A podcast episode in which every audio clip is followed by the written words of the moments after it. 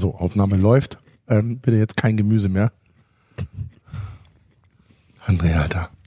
Einmal mit Profis. Herzlich willkommen zum ähm, Erna Podcast Folge 2. Ähm, mein Name ist Sergei Kletti und ich bin wie immer mit meinem Kollegen André Jeroma. Genau, dort. Und ähm, wir freuen uns, die erste Folge heute mit Gästen zu machen. So viel sei verraten. Hm, vorher nochmal, also wie, wenn ihr Feedback geben wollt zu äh, dem Podcast, sowohl für den Erna, den wir hier besprechen, als auch für den Erna Spezial, gibt es da einmal die Möglichkeit, ähm, auf YouTube zu kommentieren und ähm, wahrscheinlich auch in Zukunft dann auf unserer Webseite direkt unter dem Video. zu meiner Entschuldigung, das passiert jetzt gerade mal ein bisschen öfter. Ich bin ein bisschen erkältet und das steht auf meiner Stimme. Also wenn ich nicht mal ein bisschen räuspere, muss man mir das bitte verzeihen. Mhm.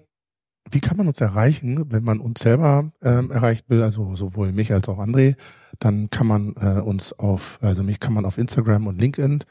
Ähm, bei äh, André ist es ein bisschen schwieriger, da muss man Fax schicken, das wird dann nach Österreich ausgedrückt. Dann kommt es auf den Moli und der muss dann noch ein paar Tage reisen und dann ist es auch bei André auf der Hütte. Aber der antwortet darauf, ich antworte auf gar keine Mails, André immer sofort. Mhm, das ist richtig. So. Und ähm, das letzte Mal haben wir ähm, sozusagen so eine Routine eingeführt, und zwar ähm, der Biss ins Gemüse. Und bevor wir das aufklären, was das das letzte Mal war, ähm, André, ähm, beißen wir jetzt ein neues Gemüse. Du hast da was vorbereitet. Und es ist was vorbereitet worden. Genau.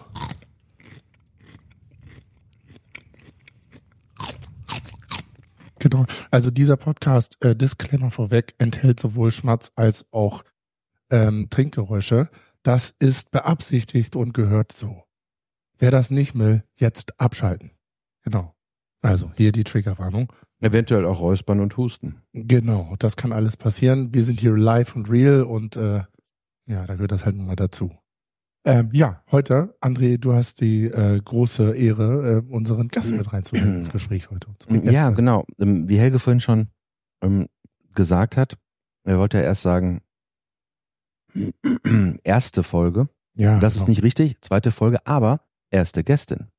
Und genau das ist das Ding. Wir haben uns was Besonderes überlegt. Wir haben nämlich jemand ganz Speziellen hier bei uns heute. Nicht, nicht irgendwie Politiker oder ähm, ähm, Kommunalmitarbeiter oder so, sondern eine richtig junge, aufstrebende Politikerin. Eine richtig tolle, engagierte junge Frau. Und zwar Ava Walzdorf, hallo. Hallo Ava, schön, dass du da bist. Ja, wir sind sehr stolz, dass wir dich haben. Das ist äh, super. Aber ähm, du hast uns ja auch die erste Folge gehört.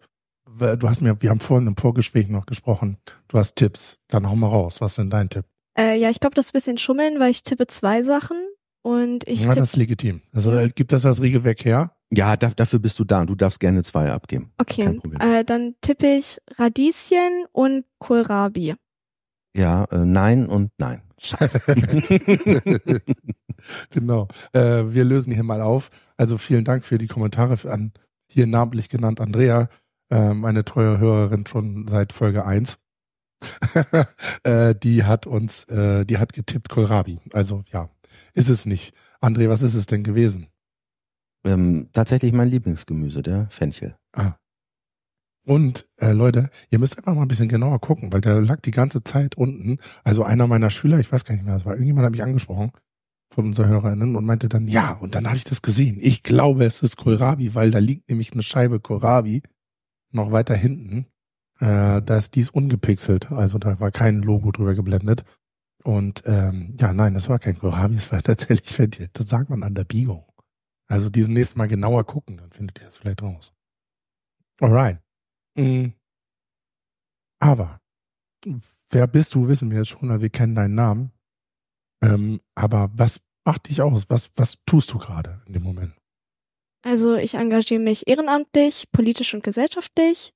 Ich bin im Moment Mitglied im Schulenbildungsausschuss, Schülersprecherin an meiner Schule, war lange im Vorstand vom Stadtschülerinnenrat und war auch Mitglied vom Regionsschülerinnenrat. Das bin ich jetzt, weil ich gerade nebenbei mein Abitur mache, nicht mehr. Mhm. Ja, ich bin 19 Jahre alt mhm. und mache das ganze politische Ehrenamt jetzt seit über zwei, drei Jahre. Ja. Okay. Und wie bist du dazu gekommen? Mm, das hat damit angefangen, dass ich Schülersprecherin geworden bin. Ähm, dann war, das war dann Ende der zehnten Klasse, beziehungsweise ich war dann in der elften Klasse das erste Mal Schülersprecherin. Wie wird man das, wenn man beliebt ist oder wie wird man so? Äh, tatsächlich hatte mich der damalige Schülersprecher angesprochen, meinte zu mir, wir kennen dich schon seit der fünf bei uns im, äh, im der Schülerinnenvertretung und wir sehen dich da irgendwie, hast du Lust, dich zu bewerben? Und eigentlich fand ich das auch schon immer total cool, seitdem ich klein bin. Ich habe mich da eigentlich auch immer schon, ich war schon in der Grundschule Klassensprecherin, ja. Und äh, dann habe ich mich beworben und dann bin ich es auch tatsächlich geworden. Und seitdem dann auch jedes Jahr wieder. Und mhm. damit hat es dann angefangen, dass ich dann über die Schülersprecherin beziehungsweise als Mitglied äh, bei unserer Schülerinnenvertretung erst in den RSR und dann in den Stadtschülerinnenrat gekommen bin. Da habe ich dann äh, mit meinem Kollegen Matteo Fein zusammen eine Demo organisiert und äh, darüber bin ich dann gefragt worden, ob ich nicht Lust habe, im Vorstand nachzurücken. Und dann darüber einen Schulenbildungsausschuss. Und dann läuft das irgendwann einfach ganz von alleine. Okay. Und danach macht man nur noch das und keine Schule mehr, oder? Das muss ja brutal viel äh, Arbeitszeit gewesen sein, oder nicht? Ja, es ist sehr viel Arbeit, irgendwie halt kriege ich es tatsächlich hin, das mit Schule unter einen Hut zu bekommen, aber das sind dann auch sehr lange Tage. Also das sieht dann an so einem Tag, wo ich dann auch äh, eine Sitzung im Rathaus habe, sieht das dann so aus, dass ich erst vormittags Schule habe, dann bis eins, dann in die Bibliothek gehe und da lerne, von da aus dann direkt zum Rathaus, das ist ja zum Glück sehr nah dran, mhm. dann im Rathaus die Sitzung habe, manchmal im Rathaus noch lerne und dann nach Hause fahre. Das ist schon, auch schon, man muss schon diszipliniert sein, damit man das ja, durchhält, oder? Das stimmt. Mhm. Und machst du sonst noch irgendwas anderes nebenbei? Also hobbymäßig? Äh, Sport oder Musik oder irgendwie sowas? Ja, tatsächlich. Also ich äh, kletter hobbymäßig, das ist so mein Sportausgleich. Dann gehe ich schon ganz lange in einen Atelierkurs jeden Montag. Da sind dann auch so meine engsten Freunde. Das macht mir auch großen Spaß. Und äh, ich spiele Klavier. Ah, okay, cool. Was spielst du gerade für einen Song? Ähm, von Chopin spiele ich gerade. Oh, Chopin, okay, ja. schön, schick, schick. Ja, wir ähm, haben aber natürlich nicht ganz ohne Grund eingeladen. Also es geht ja hier um Ernährung. Ähm, und äh, André, vielleicht schreibst du mal die Brücke und ähm, steigst mit ein, wenn es um nämlich das Thema Schulverpflegung geht. Also da wollen wir aber natürlich jetzt zu interviewen, beziehungsweise mit ihr drüber reden. Wie sieht das eigentlich an der Schule aus? Was sagt eine engagierte 19-Jährige, die ähm, ihre Schularbeiten im Rathaus macht. Krass. und äh, da haben wir übrigens kein Handyempfang, habe ich heute festgestellt. Das ist total scheiße. Nicht gut, wollte ich sagen. Wir müssen aufpassen, sonst kriegen wir einen Strike oder sonst irgendwie, keine Ahnung. Sonst kommen wir vor lauter Triggerwarnungen gar nicht mehr zu irgendwas anderem. Genau. Und damit wollen wir heute, ähm, genau, äh, über Hausaufgaben im Rathaus reden, beziehungsweise über Gemeinschaftsverpflegung und wie du das so siehst. Äh, nicht nur Hausaufgaben. Ich erinnere mich an, äh, es ist gar nicht so lange her, da habe ich dich getroffen bei einer Sitzung im Rathaus. Da hast du für eine Klausur gelernt, glaube ich, als es gerade mal nicht ganz so spannend war. Oder? Ähm, anders als zum Beispiel Bundestagsabgeordnete, die alle am Handy daddeln, habe ich ja letztens gehört. Ähm, andere Leute lernen für Abiturklausuren äh, nebenbei.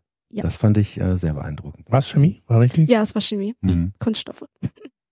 Ah ja, herrlich. Mhm. Und du hast ja auch vorhin ähm, ganz, ganz schön gesagt, das fand ich toll, dass du nebenbei dein Abitur machst. Und äh, ja, eigentlich ist es ja auch tatsächlich so, ne? Ja. Also du bist ja in dem, diesem Politik-Game eigentlich schon eine alte Häsin, so kann man sagen. Und auch stadtbekannt für deine, ähm, für deine klare Meinung und speziell auch zum Thema Schulverpflegung. Da hast du ja auch Erfahrungen gesammelt. Da haben wir uns auch schon getroffen, einige Male bei Veranstaltungen. Und ähm, da hast du auch ganz schön erzählt, ähm, was bei euch ähm, an eurer Schule so Sache ist dazu. Ähm, es ist ja, also hier in Hannover gibt's ja leider schon seit längerem eine, eine Politik, die eher weggeht von oder weg, äh, total weggegangen ist von Produktionsküchen, dass da richtig frisch gekocht wird, sondern ähm, nur Ausgabeküchen ähm, werden neu gebaut etc. Oder sogar wenn irgendwo Küchen bestehen, werden die einfach nicht mehr genutzt. Und ähm, das hat natürlich krasse Auswirkungen auf die Qualität des Essens. Ne? Was, ähm, was ist denn so deine, deine Erfahrung mit dem Essen an der, an der Schule, in der du jetzt noch bist?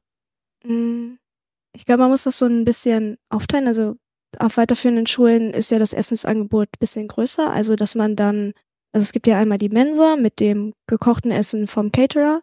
Und dann auch noch haben wir einen Schulkiosk bei uns in der Schule für die erste und zweite große Pause. Und dann natürlich, weil da hauptsächlich ältere Schülerinnen sind, dann auch noch, was alles drumrum um die Schule drum ist. Aber jetzt erstmal zum Caterer. Das ist halt ein Caterer, das heißt, es ist ein großer Betrieb. Das ist auch einer von den, also wir haben Vielfaltmenü bei uns an der Schule. Das ist einer von den großen zwei Caterern. Der andere ist ja Meyers Menü. Und das Essen ist okay, würde ich mal sagen. Also es ist ähm, bei uns eher unbeliebt. Es wird kaum in Anspruch genommen, hauptsächlich, wenn überhaupt, von den fünften bis sechsten Klassen, manchmal noch siebte Klasse und ab da ist dann eigentlich die Mensa nicht mehr der Zugangsort zum Essen. Und das höre ich auch viel von anderen Schulen, also die, dass das Essen einfach nicht in Anspruch genommen wird in den Kantinen, beziehungsweise wenn sie keine andere Wahl haben, es nicht wirklich gemocht wird. Und da gibt es dann auch wirklich auch Schulen, die tatsächlich auch dann Streit mit ihren Caterern zu dem Thema haben. Ja. Mhm. Mhm. Das ist natürlich dann wahrscheinlich in dem Alter auch, weil es eben nicht besonders spannend ist, einfach auch nicht cool, in der Mensa zu essen. Und dann hat sich irgendwie nicht wirklich durchgesetzt für die für die Älteren. Und sobald es irgendwie geht, ähm, entzieht man sich eigentlich diesem ähm, dem Essen ne? und sagt irgendwie lieber zu den Eltern, gib mir fünf Euro und ich hole mir irgendwas. Ja, genau. Also ähm, ich glaube, das ist auch so ein bisschen das Problem von den Mensen, dass sie oft entweder sehr klein sind und sich dann der Raum mit den jüngeren SchülerInnen geteilt werden muss, was dann für die älteren mhm. Schüler gar keine Option ist, sich da zusammen mit den Fünftklässlern hinzusetzen, was das natürlich auch zum großen Chaos macht. Ja, und dann ist halt auch einfach der Wunsch, also der Anspruch an Essen ist ein ganz anderer als der, der geliefert wird. Also Schüler, ältere SchülerInnen wollen eigentlich gesundes, oft auch gern veganes, vegetarisches Essen, vielfältiges und anderes Essen und das gibt halt oft so ein Kantinenessen einfach nicht her. Hm.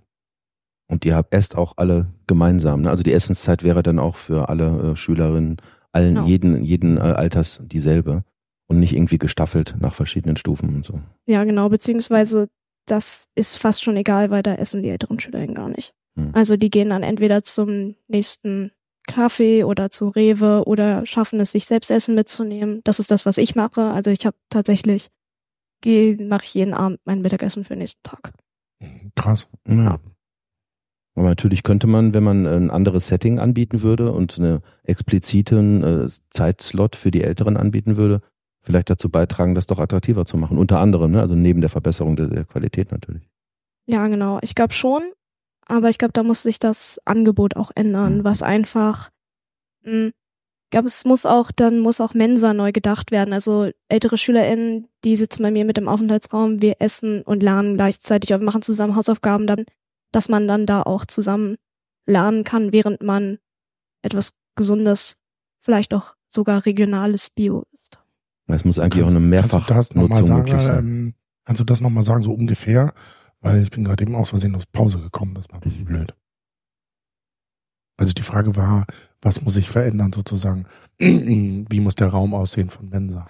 Ja, genau. Also eine Mensa muss auch viel mehr hergeben, als sie es im Moment tut, besonders für ältere Schülerinnen. Da muss dann auch die Möglichkeit bestehen, da arbeiten zu können. Ich, ich sehe das ganz oft bei mir im Aufenthaltsraum, dass gegessen wird und gleichzeitig gelernt wird, auch gemeinsam. Und das gibt halt oft so eine normale Schulmensa auch einfach räumlich nicht her. Mhm, genau. Also das finde ich ganz spannend. Also ich habe letztens eine Fortbildung gehabt, da war ähm, Stefan Niemann dabei von dem äh, Unternehmensberatung ähm, Sichtweise und haben wir gesprochen über äh, Architektur. Und ähm, Architektur würde man ja auch erstmal gar nicht so sehen, dass das was mit Schule zu tun hat.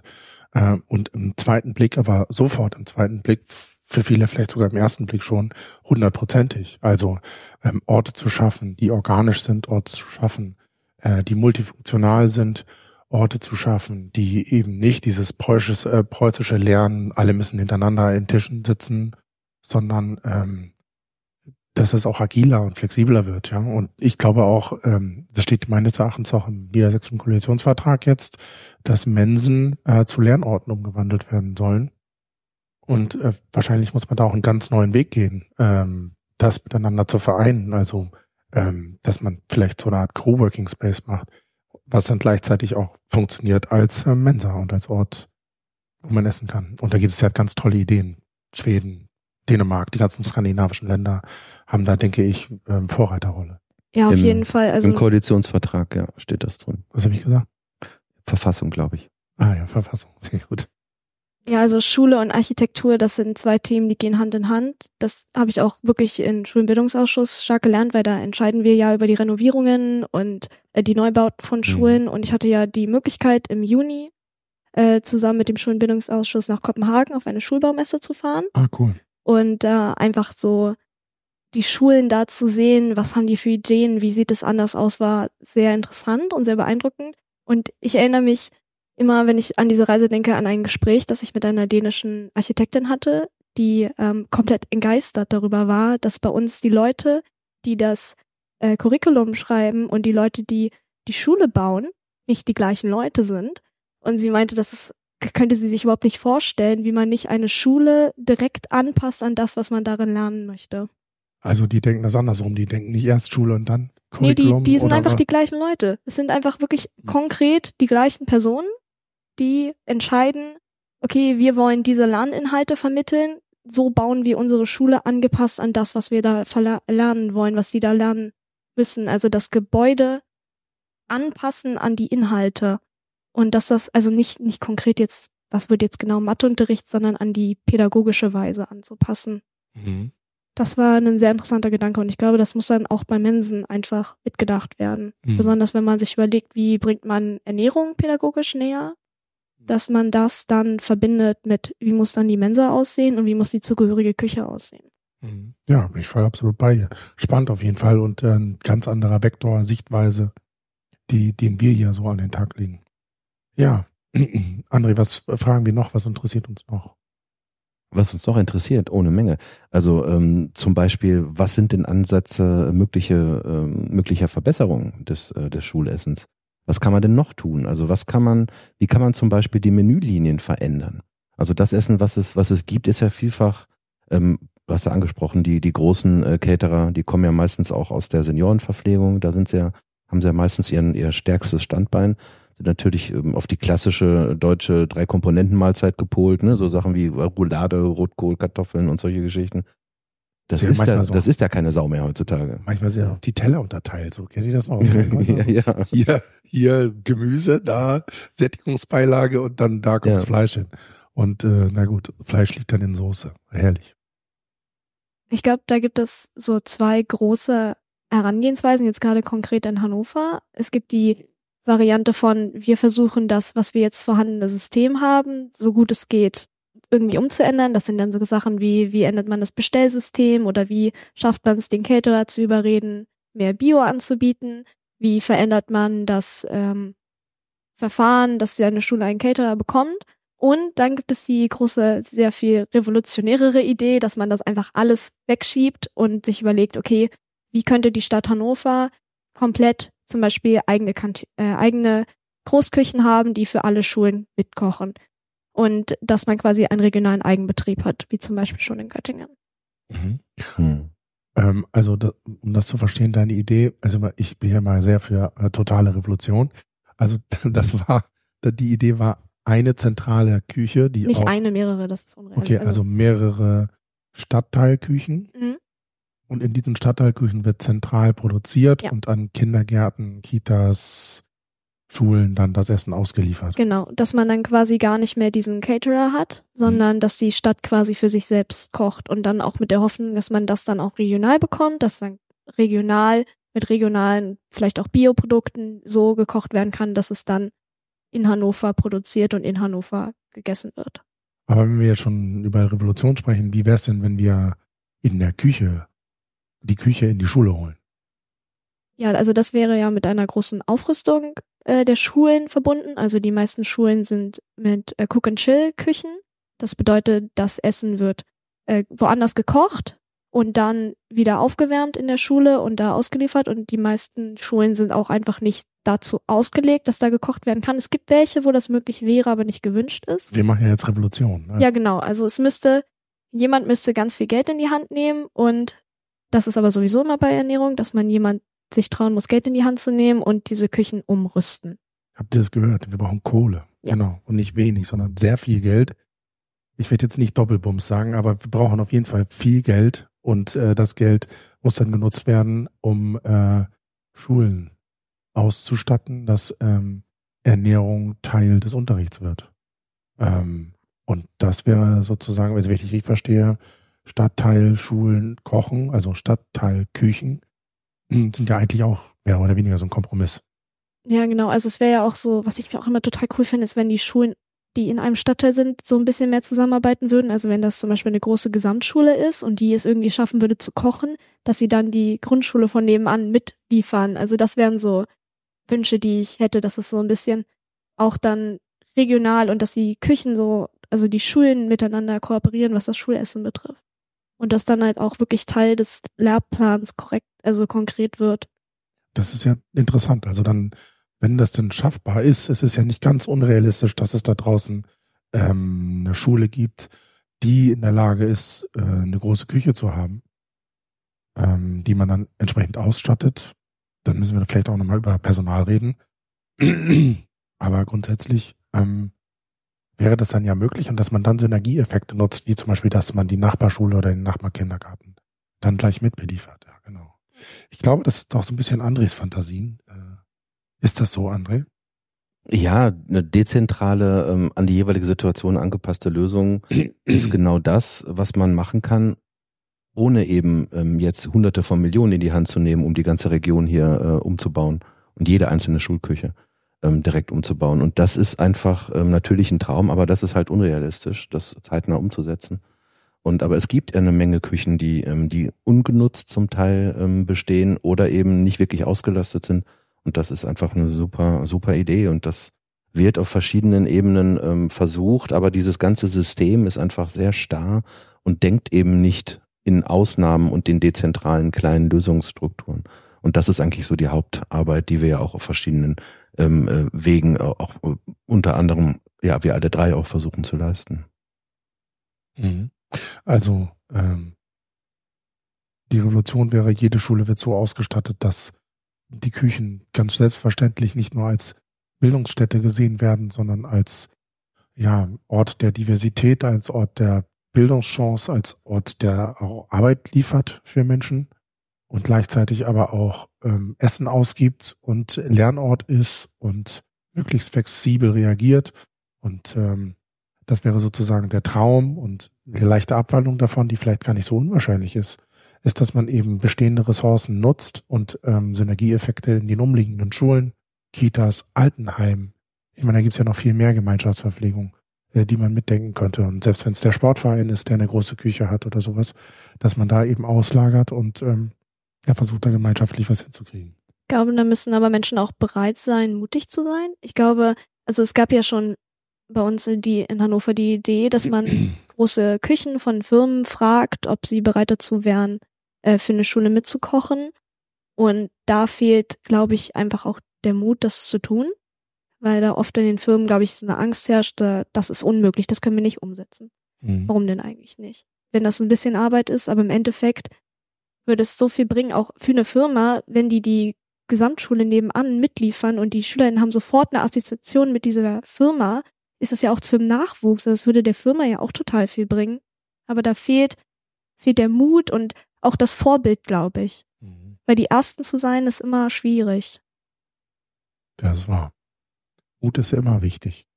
Also jetzt haben wir über die Ort gesprochen, jetzt müssen wir nochmal reden über äh, anfänglich hast du gesagt, du würdest dir wünschen oder du meinst, ähm, dass sich junge Menschen und Kinder und Jugendliche wünschen würden, eine Vielfalt zu bekommen. Ähm, kannst du das ein bisschen definieren? Weil Vielfalt fällt mir gleich ein, drei Komponenten-Menü, möglichst mehrere Gerichte. Ähm, außerdem denke ich mal sofort an Veggie Day, weiß auch nicht wieso. also das Thema vegan und vegetarisch hast du aber auch angesprochen. Ähm, ja, hast du da eine Idee? Also kannst du das nochmal ausführen, wo du dahin willst?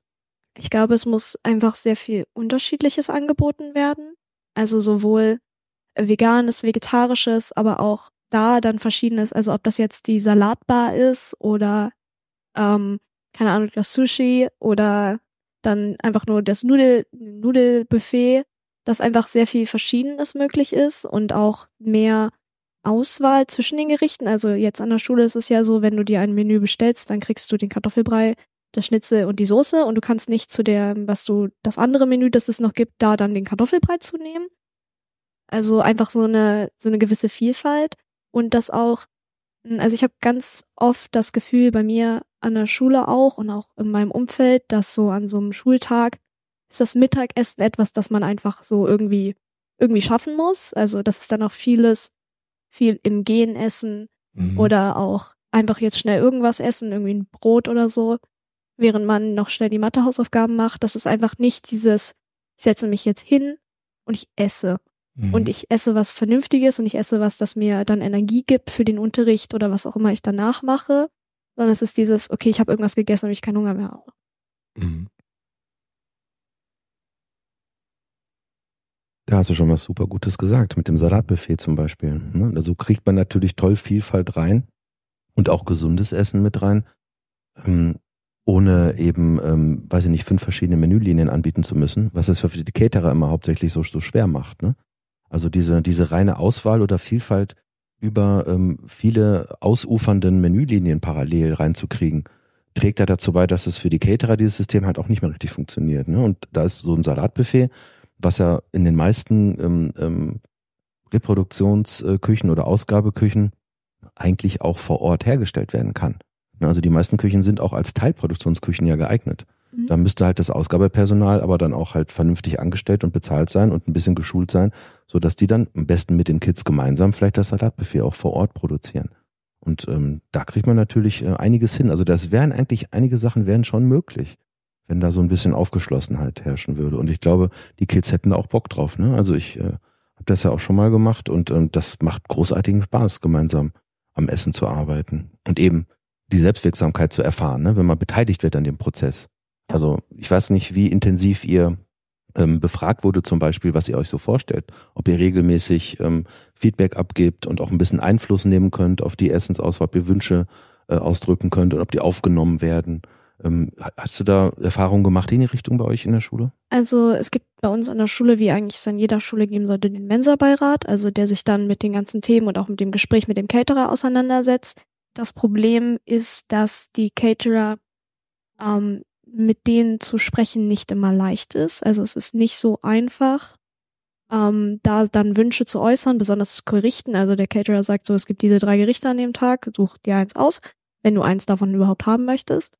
Mhm. Und da ist es dann sehr schwer. Also es gibt ja auch, also es gab auch schon Schulen, wo dann ein Caterer gekündigt wurde und dann der gleiche wieder gewählt wurde durch das Testessen. Mhm. Also die Caterer haben da auch eine sehr große Macht, weil es wenig Auswahl gibt. Das heißt, die haben auch nicht so einen großen Druck, sich in eine Richtung zu ändern. Und äh, was ich halt auch noch bemerke beim Essen, ist halt auch einfach die Zugänglichkeit zu diesem Mensa-Essen halt super gering ist. Durch das Bestellsystem, was unglaublich kompliziert ist und man muss ein Essen, also spätestens eine Woche vorher, aber meistens muss man das bei Caterer zwei Wochen oder eineinhalb Wochen vorher bestellen. Und das ist einfach entspricht nicht der Realität von SchülerInnen und ihren Eltern. Was hältst du von der Idee, ein Essen und das möglichst vegan? Zumindest mal vielleicht vegetarisch. Und dann machen wir eine zweite Ausgabe, wo man dann ähm, Fleisch kaufen kann. Also wo man sich eine fleischliche Komponente kaufen kann, die aber bio ist, regional und die auch einfach länger dauert, um sie herzustellen, aber sehr hochwertig ist. Muss man aber dann extra bezahlen und muss man auch warten. Was hältst du davon? Weil wir würden ja sparen. Erstens, ähm, keine Anmeldung mehr. Wahrscheinlich könnte man über den Raum sagen, alle kriegen Mittagessen. Äh, wir hätten ähm, keine CO2-Emissionen mehr, weil wir haben äh, Miss Missionierung, will ich schon sagen, aber weniger CO2-Ausstoß, genau. Ähm, wir hätten, äh, weil wir Fleisch größtenteils verzichten, aber wir verbieten es nicht, sondern geben die als Wahlkomponente sozusagen dazu. Aber du hast dann mehr, sozusagen mehr Struggle ähm, und hast weniger Zeit dann vielleicht auch. Äh, dann, und wir hätten kein kompliziertes Bestellsystem mehr. Es wäre alles weg. Und wir haben aktuell, ich, André korrigiere mich, aber die 40 Prozent äh, Verluste äh, durch weggeschmissenes Essen und, und Schülerinnen und Schüler gehen hungrig nach Hause. Ähm, das ist ja krass. Das würde dann ja im Prinzip alles minimiert oder sogar gerade verhindert werden. Was, was hältst du davon? Also das finde ich eine richtig gute Idee. Wir haben da auch schon mehrmals drüber nachgedacht gehabt bei mir in meinem Schülerinnenvertretungsbereich, ähm, weil einfach mein Augenfleisch auch wieder zu einem Luxusgut werden muss, dass es quasi nicht diesen Maß gerade hat, wie es gerade ist. Also dass wir Fleisch einfach als das ansehen, was es ist. Ein teures Luxusgut, wo ein Tier stirbt.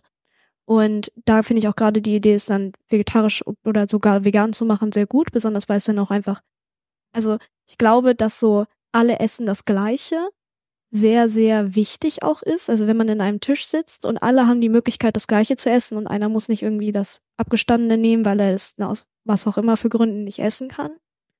Ähm, also das fände ich, ist insgesamt so eine Komponente, die ich sehr, sehr gut finde. Da kommen wir dann jetzt in die äh, Shitstorm-Hölle, weil äh, Ava und Helge jetzt irgendwie missionieren, äh, hier vegan und so. André, auf YouTube sieht man sehr Vorsicht, Vorsicht. Äh, Vorsicht überhaupt nicht, aber ähm, wenn du das durch vegetarisch ersetzen würdest, ähm, dann kommst du nicht nur aus, kriegst du nicht nur diesen Shitstorm nicht, einen kleineren anderen, ähm, aber du kommst auch nicht in äh, Auseinandersetzung mit den DGE-Empfehlungen und mit einer richtig krass notwendigen Ernährungsbildung, ähm, nicht nur bei den Köchinnen, ähm, sondern auch bei den äh, Schülerinnen und bei den Eltern, die notwendig ist, wenn du diese Basis rein vegan machst, weil dann musst du einfach gucken, ähm, dass die restliche Versorgung dazu passt. Und das ist mittlerweile heutzutage leider nicht mehr so weit verbreitet, dass Leute ein bisschen Ahnung davon haben, wo was drin ist, etc. Wenn man sich damit ein bisschen beschäftigt, ist das überhaupt gar kein Ding. Wenn man es aber nicht tut, dann ist halt scheiße. Und deswegen ist, hat auch vegane Ernährung dieses, dieses schlechte Image, weil die Leute einfach keine Ahnung mehr haben, wie sie sich vernünftig ernähren müssen. Wenn man das hat, ist vegan überhaupt gar kein Thema. Ähm, aber dieses Wissen ist leider nicht mehr so verbreitet. Und da muss man natürlich parallel dran arbeiten, aber das wollen wir ja sowieso. Ja, wir, genau. wir denken ja immer Ernährungsbildung und Schulverpflegung mit. Ne? Also ja, es genau. muss ja gemeinsam gedacht werden. Und wenn man das so angeht, dann ist das, denke ich, ein tolles Ziel, auf das man hinausarbeiten sollte. Also das ist ja auf jeden Fall auch der Wunsch, dass man irgendwie dann auch so pädagogisch an das Essen mehr herangehen kann, wenn man das schafft, dass alle SchülerInnen das Gleiche oder zumindest Ähnliches essen und nicht in der Pause zu Rewe gehen oder keine Ahnung. Passiert das dann deiner Meinung nicht mehr oder gehen sie dann alle hin und kaufen sich Schinkenspicker oder wie die heißen da? Oder Knackwürste 1, 2, 3 oder sowas? Also ich kann ja jetzt hier natürlich nur über eine weiterführende Schule beziehungsweise meine Oberstufe mhm. reden und ähm, da gehen die meisten zum nächsten Supermarkt und kaufen sich da auch einfach dann Teigwaren, was natürlich auch die Frage ist, wie gut ist es, wenn ich morgens Teigwaren esse, mittags Teigwaren und am schlimmsten Fall abends auch noch. Mhm. Ähm, das war für mich nie eine Option, deswegen habe ich mir von Anfang an gesagt, als ich in die Oberstufe komme, ich mache mir jeden Tag irgendwas selber. Klappt ganz gut. Was machst du denn da so? Ähm, mein Salat, Weißt, ich habe so einen, so einen Thermobecher, das heißt, ich kann auch ah ja, warme Sachen mitnehmen, weil am Anfang hatte ich das nicht und dann wurde ich irgendwann traurig, als ich jeden Tag nur kalte Sachen gegessen habe. Welchen hast du mitgenommen? Welchen, also hast du einen, der gut funktioniert? Ja, tatsächlich. Ja, da hast du einen Link davon? Können wir das in die Shownotes packen? Mhm, können wir machen. Wie heißt denn der? Boah, da wartest du, dass ich das aus dem Kopf weiß. Ja, ich dachte, ich hatte, dass es die Chance gibt, aber können wir ja nachreichen. Ja, auf jeden Fall. Nee, der ist gut. Aber das ist ja auch wirklich ein. Muss man vorher kochendes Wasser reinkippen, das ist der Trick. Ah und dann das aus der Mikrowelle aufgewärmte Essen. Äh, gibt's bei mir alles mögliche Nudeln, meistens irgendwas mit den Resten vom Vortag oder äh, Quinoa finde ich auch sehr stark. Mhm. Chili, ja. Okay. Und dann ist da ein Löffel integriert oder so? Ja, sowas? genau. Und dann esse ich das einfach in der Mittagspause. Frühstück nehme ich mir dann meistens auch selber mit. Meistens eigentlich immer, ja. Und das auch in so einer Dose oder top? Boah, da habe ich so eine richtig coole äh, Brotdose, die man so zusammenklappen kann. Das ist richtig stark, das empfehle ich richtig. Ja. Wir, hier gibt es bestimmt irgendwas wie Links oder so, ja, wo man das dann sehen kann. Ja, auf jeden Fall. Sehr gut. Okay, wir haben gesprochen über, wie muss der Ort Schule aussehen. Wir haben gesagt, okay, wir haben eine Idee darüber, wie äh, könnte, also was gibt es für Herausforderungen, dieses drei Komponenten essen und wie kann man denn begegnen und haben mal so ein paar Visionen gesponnen, wo es weitergehen kann. Ähm, Schüler müsste, ähm, wir haben immer wieder gesagt, das gehört Ernährungsbildung dazu, gerade so veganes Essen, muss man sich halt auskennen. Eine weitere Forderung des Ernährungsrates ist Schule, also Ernährung und auch Mittagessen, Gemeinschaftsverpflegung muss Teil eines Schulcurriculums sein. Also es muss wie sie nicht nur örtlich eingebunden sein, wie wir schon zusammengefasst haben. Es muss nicht nur Zeit dafür geben. Das würde ja damit einhergehen, dass es genug Zeit gibt dafür. Ich, ich arbeite in Wolfsburg, dass das nach dem Werk getaktet. Da geht es halt um halb acht los. Und um zwölf gibt es Mittag, da kommt dann so ein Ton und dann essen alle mit. Nein, das ist nicht ganz so, aber es ist schon ziemlich, ziemlich getaktet irgendwie nach der Wirtschaft oder nach dem, was, nach dem Setting, was, was Schulung gibt. Und ähm, ja, Wie siehst du das? Wie kann man denn sowas denken? Also bist du da auf Linie oder kannst du da mitdenken, wenn man Gemeinschaftsverpflegung ans Kultusministerium holt und äh, in Schule als Vorgabe? Ja, auf jeden Fall. Ich glaube, es gibt auch, also Ernährung ist so ein unglaublich wichtiges Thema, was auch so viel Unwissen mit sich trägt. Also so viel Unwissen darüber, was ist jetzt wirklich gesund, was muss ich eigentlich essen, aber nicht nur unbedingt Essen immer als gesund und äh, nicht gesund zu labeln, sondern ich glaube auch besonders diese Selbstverpflegung, also dann auch zu lernen, was mache ich mir für ein Essen, was kann ich mir für ein Essen kochen, das nicht einfach nur Teigwaren ist, weil das ist tatsächlich eine Sorge, die mich mitnimmt, dass ich das Gefühl habe, beim Jahrgang oder auch an den Menschen um mich rum wird halt mittags einfach immer nur ein Brot gegessen.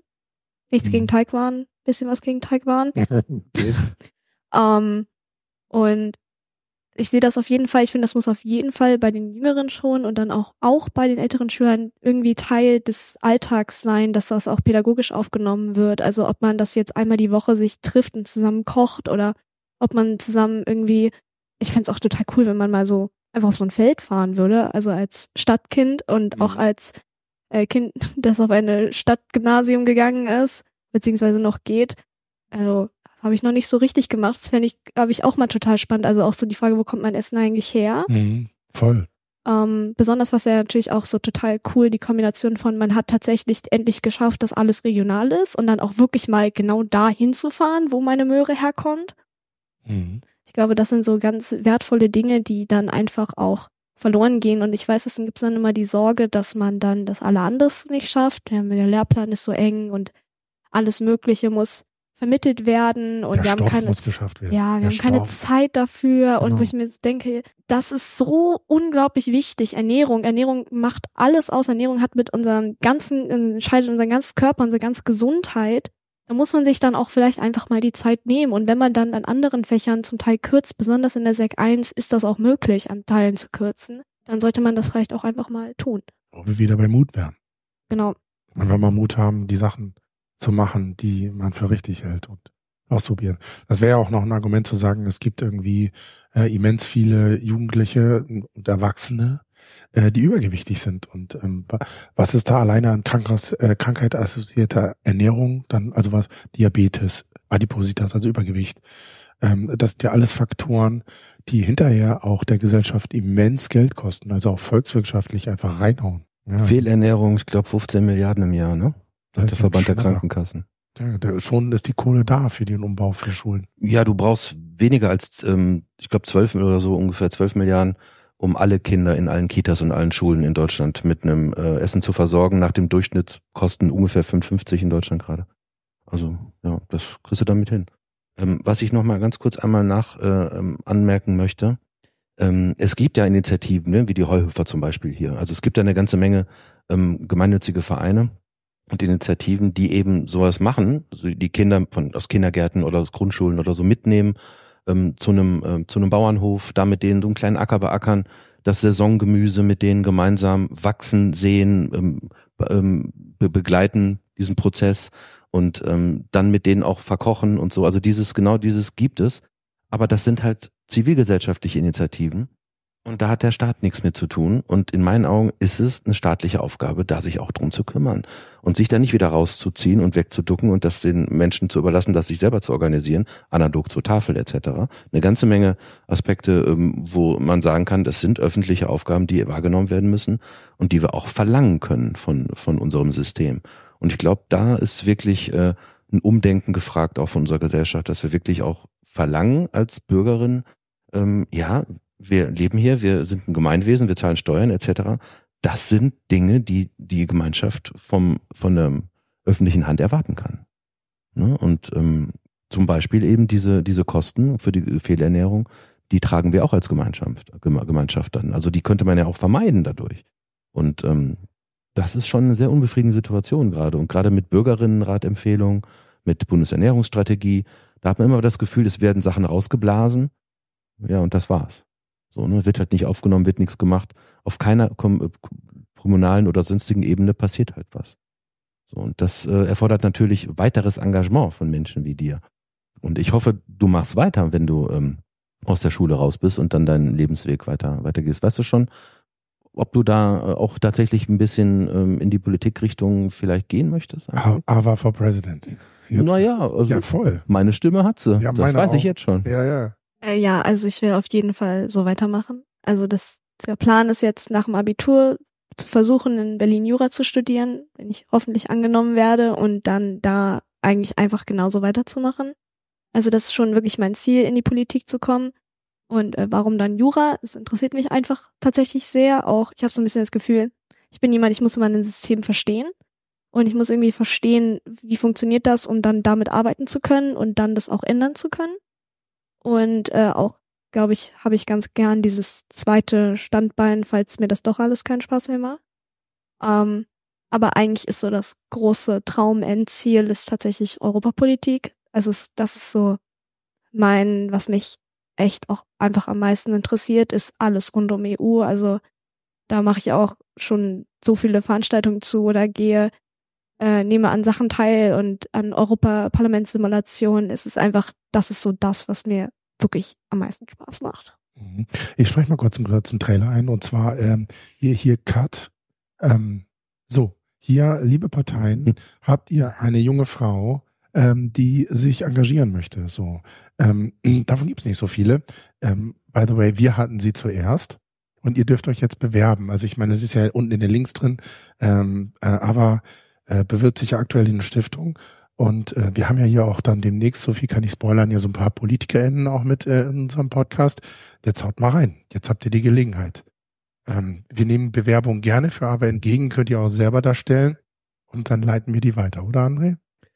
wenn ich mir das politische Personal ähm, speziell gerade auf Bundesebene so anguck, also ganz ehrlich, ganz ganz ehrlich, nichts gegen unsere Kommunalpolitikerinnen. Ne? Mhm. Also das ist zum ja zum absoluten Großteil Ehrenamt und da habe ich größten Respekt vor. Aber es ist auf Bundesebene, ähm, Landes- und speziell Bundesebene, finde ich, sieht's anders aus. Dann, äh, da ist es schon nicht ganz so breit aufgestellt in verschiedenen äh, Richtungen, wenn ich jetzt mal so sagen darf. Ähm, wir haben allerdings ähm, wenige interessante Kandidatinnen ähm, bald hier bei uns zu Gast. Genau. Da, also nur so ein Hint, ne? Könnt ihr jetzt draus machen, was ihr wollt. ähm, aber es hat ein bisschen abgelenkt von der Thema. Ach ja, genau. Also hast du schon wieder Cut gesagt? Nee, nee, ist ja, ist ja gar kein Cut. Das war der Werbepart für AVA äh, aus Eigeninteresse. Äh, und jetzt geht's weiter.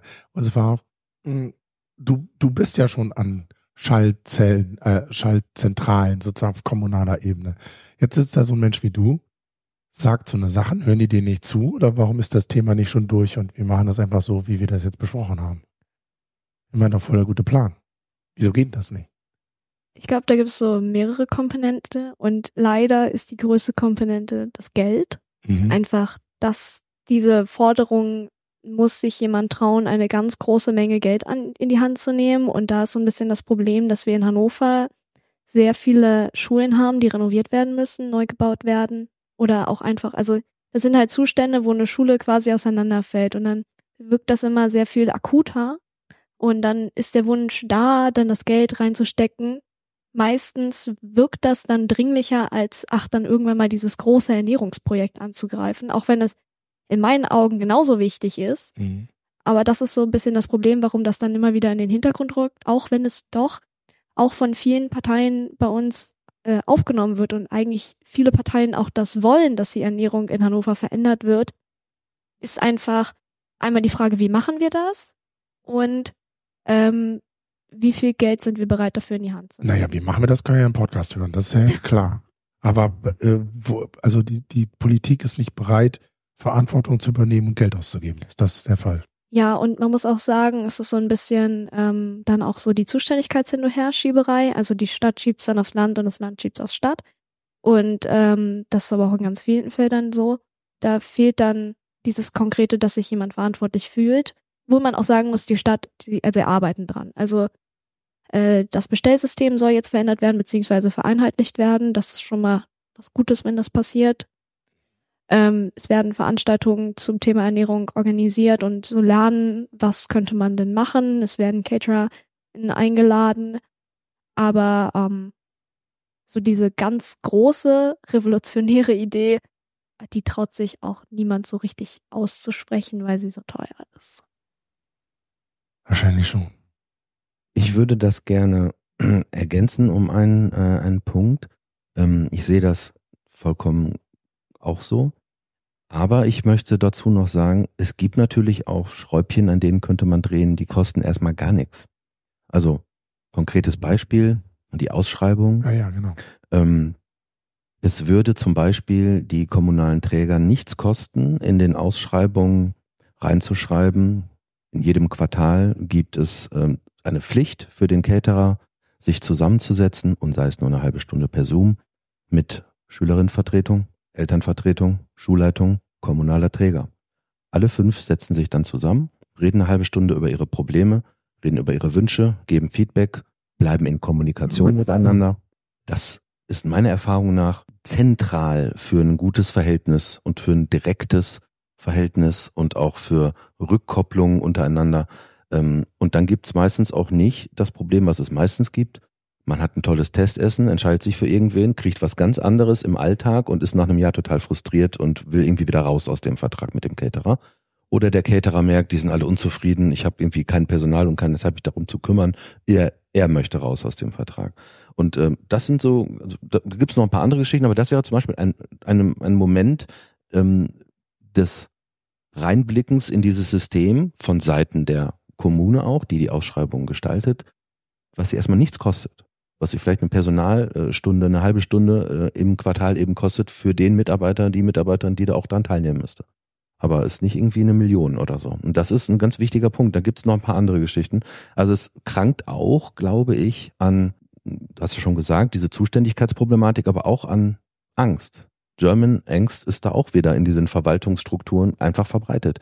Dieses hierarchische Denken, dieses preußisch hierarchische Denken, ähm, bloß keine Entscheidung zu treffen, wo dann mein Name drunter steht etc. und Sachen nicht irgendwie ganzheitlich zu betrachten, weil man ja seinen eigenen kleinen Fachbereich nur bearbeiten muss und zum Glück ja nichts anderes mitsehen muss das ist schon auch ein Problem, glaube ich. Ja, muss man auch sagen, dass die Leute in der Verwaltung, die für das Thema verantwortlich sind, die sind den ganzen Tag nur mit Ausschreibungen beschäftigt. Genau. Also wir haben knapp über 100 Schulen in Hannover und die machen den ganzen Tag nichts anderes, als diese Ausschreibungen zu koordinieren. Ganz genau, weil es keine zentralen Ausschreibungsvorlagen gibt, ja. die gemeinsam mit äh, LHH und Region und vielleicht sogar auf Landesebene unterstützt bestehen. LHH, muss man äh, Landeshauptstadt Hannover.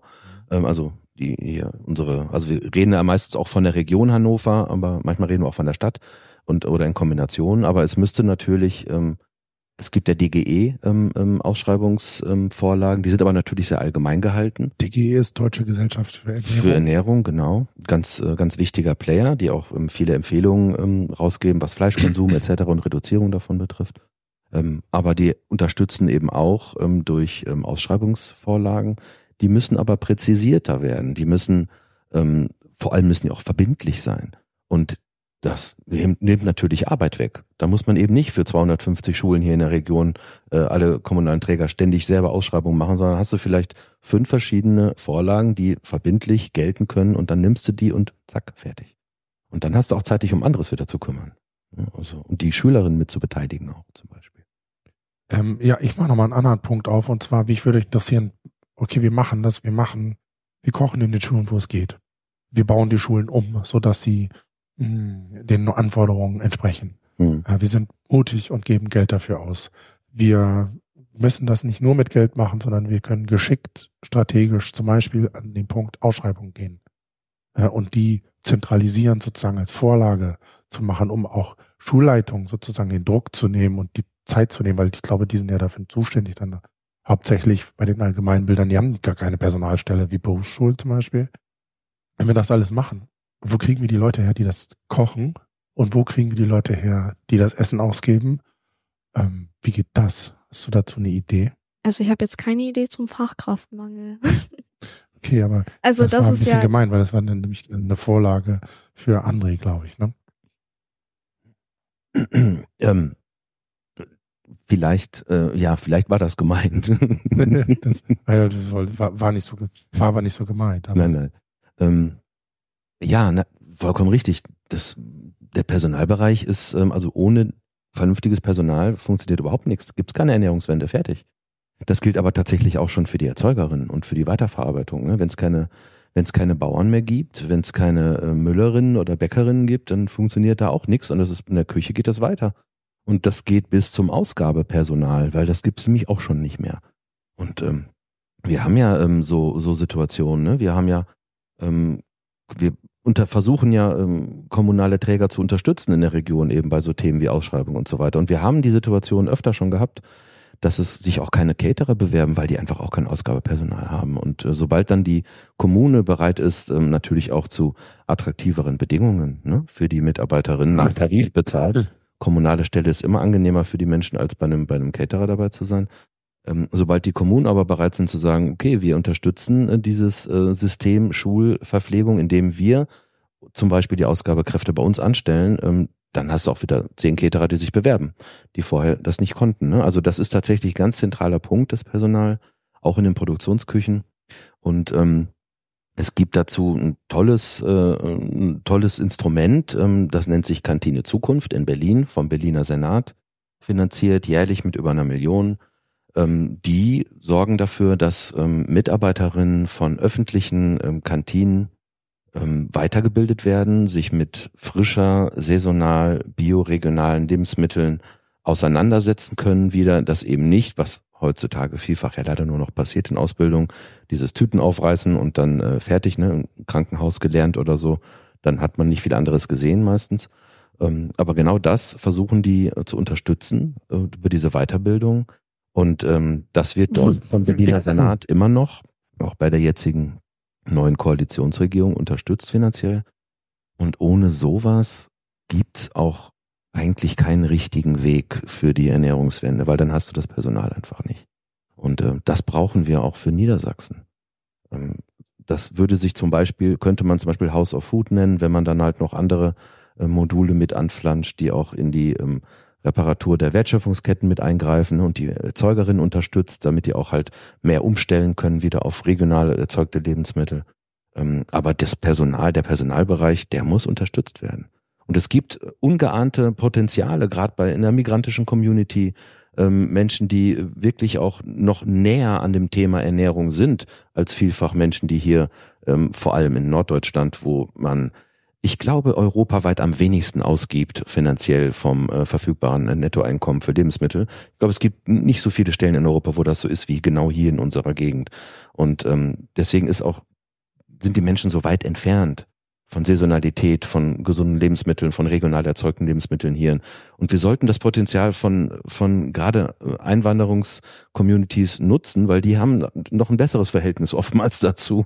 Und äh, eben ganz einfachen Zugang auch so zum, zum Arbeitsmarkt mit kurzen Fortbildungszeiten, Deutschkursen etc. Da ist eine ganze Menge möglich, glaube ich. Das war der Einschub, wo ich nochmal so die Vorlage für House of Food geben muss. Verzeihen mir bitte, aber. Das musste sein. Mhm, genau, das musste mal sein. Aber vielleicht auch mal, ich bin auch gelehrter Koch und ähm, ich bin halt auch, boah, wie lange ist das her? 20 Jahre, ist auch egal, also eine lange Zeit. Und ich bin in einer Sternegastronomie groß geworden und ich habe halt gelernt, wie man eine gute Konsumé macht, also eine gute Fleisch, Fleischbrühe macht.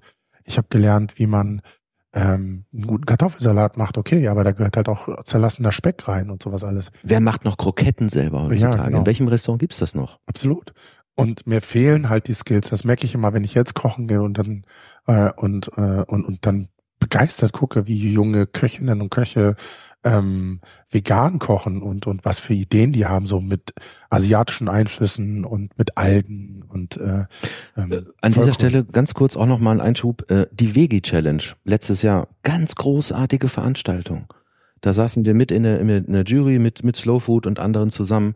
Junge Auszubildende aus der, aus der BBS 2 hier. Ähm, Hannover. Mhm. Äh, genau, aus der, aus der Berufsschule. BBS 2 Region Hannover. Mhm. Genau. Ähm, die haben tolle vegetarische Gerichte gemacht, saisonal, ähm, ganz großartig. Und gab es irgendein Medien-Featuring äh, dafür? Nö, niemand war da, keine, keine kommunale Presse, gar nichts. Und äh, es war, aber das wären halt auch positive Nachrichten gewesen von unserer Jugend, von uns aus unserer aus, auszubildenden Landschaft. Äh, was ist die neue Generation? Äh, ist die bereit zu arbeiten? Da hat man immer welche negativen Nachrichten. Äh, jeder will nur Work-Life-Balance, keine Ahnung. Aber positive Nachrichten könnte die Medienlandschaft auch mal ein bisschen äh, propagieren. Vegi Challenge, wenn es dieses Jahr wieder stattfindet, geile Sache. Geht hin, guckt euch an. Wir sind dabei. Frage ist, ob ihr auch dabei seid. Also äh, kommt mal vorbei und hört euch das an und schreibt mal einen Artikel darüber. Wie heißt nochmal die Redakteurin? Weil da hat's die immer so Bildungsthemen und Ernährung. Äh, schreibt Frau Döhler, ja. Ja. Ja, Döhler, genau. Hier, Frau Döhler. Gib's doch mal zur Video-Challenge und schreibst mal einen Artikel über wie, wie Berufsschule ja, äh, im 21. Jahrhundert funktioniert. Kann. Okay. Ähm, ich gucke so ein bisschen auf dem, auf den Zeitstempel, also der soll uns nicht stören. Wir können auch gerne noch zwei bis acht Stunden weitersprechen. Aber, ähm, aber gibt's noch Sachen, die wir, sind noch offene Fragen da, die wir besprechen sollten, die dir einfallen? Wollen wir noch mal ein bisschen Ausflug machen in äh, Politik und Europa gehen? Und was wäre vielleicht noch eine Frage, warum interessiert dich Europa so sehr? Ich glaube, Europa interessiert mich schon seitdem ich klein bin. Also ich fand es schon immer total spannend. Ich war mit zehn das erste Mal im Europaparlament. Das ist auch so niedliche Bilder von mir, wie ich da im Pressewand stehe. Okay. Ähm, ich fand es immer, also schon alleine auch Brüssel als Stadt schon immer total beeindruckend und dann auch das Europaviertel drumherum, die Menschen, wie sie unterschiedlich, aus unterschiedlichen Orten herkommen und gemeinsam versuchen, eine Lösung zu finden mit so unterschiedlichen Hintergründen und unterschiedlichen Orten. Das fand ich schon immer sehr, sehr beeindruckend. Ich finde auch die Sitzung da auch total spannend und ich habe 2022 das erste Mal an einer europäischen Parlamentssimulation teilgenommen. Mhm. Und ähm, das war in den Niederlande und ich muss auch echt sagen, das war auch, ich glaube, mit das Coolste, was ich je gemacht habe. Einfach das auch mal auszuprobieren. Da kriegt man dann ein äh, Land und eine Partei zugelost. Und äh, das so auf Englisch mit so, man versucht ein anderes Land zu repräsentieren und die Verhandlungen dazu fand ich einfach so interessant. Darf ich fragen, was, was du hattest? Ja, Großbritannien. Äh, ja, kein Bock. Aber war nicht da. Die Brexit-Befürworter. Ja, genau. In Großbritannien. Die das waren ja nicht mal, die waren ja nicht mal da. Ah, die waren da schon nicht mehr da, ja. Äh, ja, also 2022 war ich äh, Schweden von S&D. Okay. Zum Thema, ähm, das war kurz nach dem Ukraine-Krieg, das heißt, es war so zum Thema Einwanderung und mhm. äh, wie geht man da in Europa um. Dann war ich jetzt 23 wieder da und äh, da war ich Estland S&D zum Thema äh, chinesische Außenpolitik und Sicherheit. Du musst mal, du musst mal kurz, das klingt auch sehr, sehr einfach, aber du musst mal kurz erklären, SND, äh, ich bin ja Politiklehrer und ich, ich habe festgestellt, das ist total schwierig, ähm, total schwierig äh, zu verstehen, äh, also erstmal andersrum. EU-Wahlen nächstes Mal 9. Juni, glaube ich, 6. oder 9. Juni. 6. Ich meine, ja, weiß ich auch nicht, sechs oder neun, ja. Also irgendwann im Juni, Anfang Juni, sind wieder EU-Wahlen und diesmal kann man ab 16 wählen. Also gar nicht so uninteressant, dass da eine Menge Menschen irgendwie ihr Stimmrecht abgeben können, junge Leute Stimmrecht abgeben können. Und dann ist mir aber aufgefallen, ähm, ja, ich will die SPD. Und dann gucke ich und mir die Ergebnisse an und dann, SPD ist nicht da. So, verstehe gar nicht, wie, wie funktioniert das? Äh, vielleicht kannst du mal kurz erklären, äh, wieso, was du da also wie das funktioniert, dass man das ein bisschen besser verstehen kann vielleicht. Äh, ja, also in Europa ist es so, dass sich die Parteien in Deutschland, Großparteien in Europa anschließen können. Also dass jetzt die SND sind dann die Social Democrats und das sind dann quasi unsere deutsche SPD gehört dann mit zu den äh, zur SND und das geht dann gleich für die Grünen, die gehören zu den Greens und ähm, so teilen sich alle Parteien einen von diesen Großparteien unter, können das natürlich auch nicht tun. Mhm. Und ähm. Also da hat man auf EU-Ebene im Parlament Fraktionen, ja, genau. die sich zusammenschließen aus den entsprechenden Farben, sage ich jetzt mal, der, der Nationalitäten. Genau, also ihr könnt nicht SPD wählen auf EU-Ebene. Also könnt ihr, aber ihr werdet den Namen so nicht wiederfinden. Und was ich dann auch immer total spannend am Europaparlament finde, wenn man dann tatsächlich auch vor Ort ist oder sich die Sitzungen anguckt, dass die sitzen dann natürlich in Fraktionen, mhm. aber sie sitzen nicht nach Land sortiert. Das heißt, du sitzt dann als Social Democrat oder Greens nicht neben jemanden, der dann auch aus Deutschland kommt.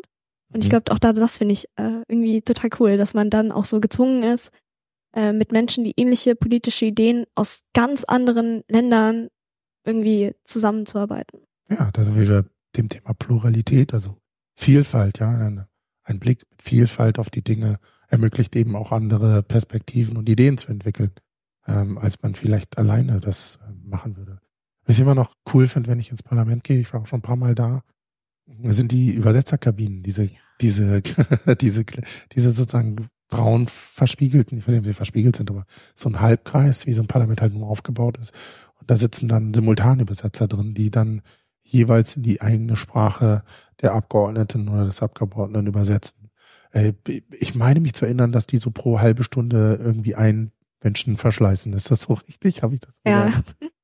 Äh, ich habe das große Privileg, sowohl in Brüssel als auch in Straßburg schon im Parlament gewesen zu sein. In Straßburg war ich Teil von EYE, also dem Jugendevent in Straßburg, das sie jetzt 2023 im Sommer veranstaltet haben. Muss man sagen, es sind zwei sehr unterschiedliche architektonische Parlamente. Eins das komplett mit Teppich überall. In Hm. Brüssel ist überall dieser furchtbare Teppich, wie bei uns im Rathaus übrigens auch. Ja. Ähm, deswegen dürfen wir da übrigens nur Wasser trinken und nicht essen. Ja, das ist auch bei uns im Landtag so übrigens. Ja. Voll albern. Ich war nämlich im Land, im Niedersächsischen Landtag. Äh, Besonders, dass man da einfach so reingehen kann. Das ist nicht überall so. Das finde ich erstmal total cool, dass das so ist. Aber dann haben die diesen Terrazzeboden da. Und dann hatten die, äh, dann konnte man bei dem der Eröffnung oder ich glaube Tag der äh, Landtagspräsidentin oder ich weiß gar nicht mehr, da gab's dann Bier und so, aber äh, wenn du mit einem Rotweinglas um Terrazzo gehst, dann vielleicht drei Sicherheitskräfte, so das geht gar nicht. Und dann habe ich gesagt, wieso? Ja, wenn der runterfällt und dann auf den Terrazzo ganz großes. Ja, mit dem Rotwein aber bitte bei mir zu Hause aufpassen. Das ist auch Ja. schon Okay, ja. Aber das finde ich im Rathaus immer sehr nervig. Weil ich sitze dann da und ich gucke auf diesen Wandteppich, der an der Ecke so halb wegschimmelt und darf nichts essen, sondern nur mein Wasserchen trinken. ja, genau. Ja. Und die Hm. Sitzungen gehen so vier Stunden. Ja, Naja. krass. Äh, aber zurück nach äh, Straßburg und Brüssel. Ähm, ist es nicht so, dass das auch ähm, Straßburg auch als Stressburg äh, genannt wird? Ja. äh, also das hat mir irgendwann mal äh, jemand erzählt, der im Büro von der Abgeordneten arbeitet. Und äh, die meinte zu mir, dass das dann immer Stressburg genannt wird. Und dann die dann alle ihre so, die haben so eine Box und dann packen die da alle ihre Dokumente rein und die Box wird dann nach Straßburg gefahren und dann tut sie dann auch schon immer ihre äh, hohen Schuhe rein, damit sie dann direkt sich im Büro umziehen kann. Äh, das fand ich sehr lustig. Ja, aber Straßburg ist natürlich, das Parlament ist viel schöner als in Brüssel. Okay. Ähm, das ist, also es ist mega schön. Auch einfach, es ist so, ähm, muss man sich mal angucken im Internet. Das ist wie so ein, so ein Fluss in der Mitte, den sie so nachgebaut haben mit so ganz vielen grünen Pflanzen. So sieht aus wie so ein sehr modernes Gewächshaus. Mhm. Während in Brüssel halt überall so Teppich ist. Ja, genau. Da verläuft man sich übrigens super schnell in Brüssel, ist mir schon öfters passiert. Ja, stimmt. Und zack, stehst du da irgendwie bei so einem wichtigen Menschen in der Tür. Also ganz schlecht. Ja. Und schlechte Luft in Brüssel, oder? War, ist das in, in den Parlamenten, war das bei dir auch so oder kommt mir das nur so vor? Äh, kann sein, ja. Ich fand am schlimmsten finde ich, glaube, man kommt im ersten Stock. Wenn man reingeht, ist man im ersten Stock und wenn man wieder raus will, muss man nach unten fahren. Das ist, äh, nee. ja, schön. Ähm, vielleicht abschließend noch mal kurz. Wie kommst du dazu, irgendwie nach Straßburg und Brüssel zu fahren und so? Wie, wie kommt man an so eine Gelegenheit, als 19-Jährige schon so eine Erfahrung sammeln zu dürfen? Mm, Ich glaube, da muss man erstmal ganz, ganz vielen Leuten auf Instagram folgen. Ich glaube, damit fängt es für mich meistens an. Also besonders so äh, Toge- äh, EU Together oder auch anderen, einfach auch dem Europäischen Parlament oder auch der Bundesregierung. Und dann sieht man meistens so Beiträge, dass sie irgendwelche Veranstaltungen bewerben und dann kann man sich da einfach drauf anmelden. Besonders gibt es viele Veranstaltungen gerade an junge Menschen oder auch Minderjährige, wo die dann auch oft die Reise finanziert bekommen. Also ich fahre jetzt im März äh, fahre ich auf das EU-Camp in Berlin, was von der Bundesregierung bezahlt wird. Das heißt, da muss ich da einfach, das geht auch total einfach, einfach per E-Mail anmelden. Das kann ich einfach jedem empfehlen, das einfach mal gemacht zu haben. Das ist sehr cool. Sehr schön, genau. Und äh, hier nochmal äh, Notiz an uns selbst. Wir folgen mit unserem Instagram-Account mal äh, einem EU-Abgeordneten, damit ihr uns dann einlädt, äh, um eine Lobbyfahrt nach Brüssel zu machen. Das finde ich eine sehr gute Idee. Also da könnt ihr euch gerne bei uns bewerben und uns Geld geben, dass wir kommen und mal eine Fahrt machen, äh, uns uns äh, Straßburg und Brüssel angucken. Oder André? Das so halten wir aus. Wenn die uns Geld geben, damit wir zu denen kommen, natürlich. Naja, also ich meine, wir haben jetzt hier mal eben schön äh, in, in der in der zweiten Folge, schon erst ja sagen, in der zweiten Folge mal alle kommunalen Schulverpflegungsthemen mit AWA geklärt. Äh, da kann man uns doch mal auf EU-Ebene einladen. Also, Ja, wir Lösung können ja die europäischen Probleme auch klären. Also die, gerade die Landwirtschaft, Richtig. deswegen ist das ja super, dass du dich dafür interessierst, weil da fließt ja einiges zusammen auf EU-Ebene. ja. Die Probleme können wir auch lösen. Also für eine Reise empfehle ich Brüssel mehr als Straßburg. Bei Straßburg ist das Parlament zwar schöner, aber der Spirit ist nicht so da. Weil in Brüssel einfach dieses ganze EU-Viertel drumherum ist. Also auch die Leute dann in den Cafés, die drumherum sitzen, da sieht man dann auch, dass die dann auch aus dem Europaparlament kommen. Ich glaube, das ist einfach deswegen will ich auch nach Brüssel, weil das ist so einfach der Spirit ist da ganz anders. Okay, also nochmal. Entweder ihr ladet uns ein oder wir warten bis Ava da ist, ja lädt die uns ein. Also gib Gas. Aber gibt's noch irgendwas, was wir klären müssen, was dir, äh, wo du sagst, da würde ich noch mal gerne was zu sagen oder da haben wir noch nicht ausführlich genug drüber gesprochen? Mm, Ich glaube so, was macht man, wenn man das auch machen möchte? Also als, besonders als Schülerin, also wie schafft man es, Mhm. Wirklich sich zu engagieren und besonders in seiner Stadt und jetzt von mir, ich werde jetzt konkret über Hannover sprechen, weil das einfach für mich am nächsten dran ist und ich glaube, das fängt einfach ganz ein- einfach an bei sich in der Schule engagieren und das fängt an bei der Schülerinnenvertretung. Da kann man sich meistens einfach reinsetzen, selbst wenn man nicht Klassensprecher ist. Kann man sich da einfach mit zusetzen, seine Ideen äußern. Von da aus kann man dann in den Stadtschülerinnenrat gewählt werden oder in den RSR, ähm, wo man aber sich übrigens auch einfach reinsetzen kann. Also- RSR musst du nochmal kurz Ach so, ja, äh, Regionsschülerinnenrat. Also in Hannover, habt ihr ja auch in der ersten Folge erklärt, gibt es ja einmal die Stadt Hannover und die Stadt und Region Hannover und das ist dann beim Stadtschülerinnenrat und beim Regionsschülerinnenrat auch so, dass es quasi beides gibt. Man kann in beiden sein. Man kann in beiden sein, ja, weil es zwei verschiedene äh, Sachen sind, die auch dann verschiedene Aufgabenfelder haben. Und selbst wenn man da kein Mitglied ist, kann man auch denen auf Instagram folgen, beziehungsweise sich da auch einfach mal reinsetzen und beziehungsweise fragen, ob man sich das mit anhören darf. Die sind eigentlich meistens freuen die sich total, wenn sie Leute haben, die da mit interessiert sind. Und ähm, über den Stadtschülerinnenrat kommt man dann in den Schulbildungsausschuss, da muss man dann gewählt werden. Aber auch da, der ist öffentlich, da kann man sich immer einfach reinsetzen. Dann gibt es immer eine Fragestunde, wo man, also eine Fragezeit, wo man einfach der Dezernentin Fragen stellen kann und auch einfach konkret zu seiner eigenen Schule, warum ist das eigentlich so? Und ich glaube, man muss auch einfach sich trauen, sich da mal reinzusetzen. Und so sich trauen, da einfach mal hinzugehen und zu fragen, so, hey, mich interessiert das, könnt ihr mir mich mal mitnehmen? Oder hey, ich habe voll Lust auf dieses Projekt und das auch in verschiedenen Instanzen, auch, also Stadtschülerinnenrat und Regionsschülerinnenrat, aber auch die eigene Schülerinnenvertretung freut sich meistens riesig über Ideen und Leute, die engagiert sind. Ja. Ja, vielleicht könnte man dann auch diese unsägliche Kartoffelbrei-Frage mal stellen.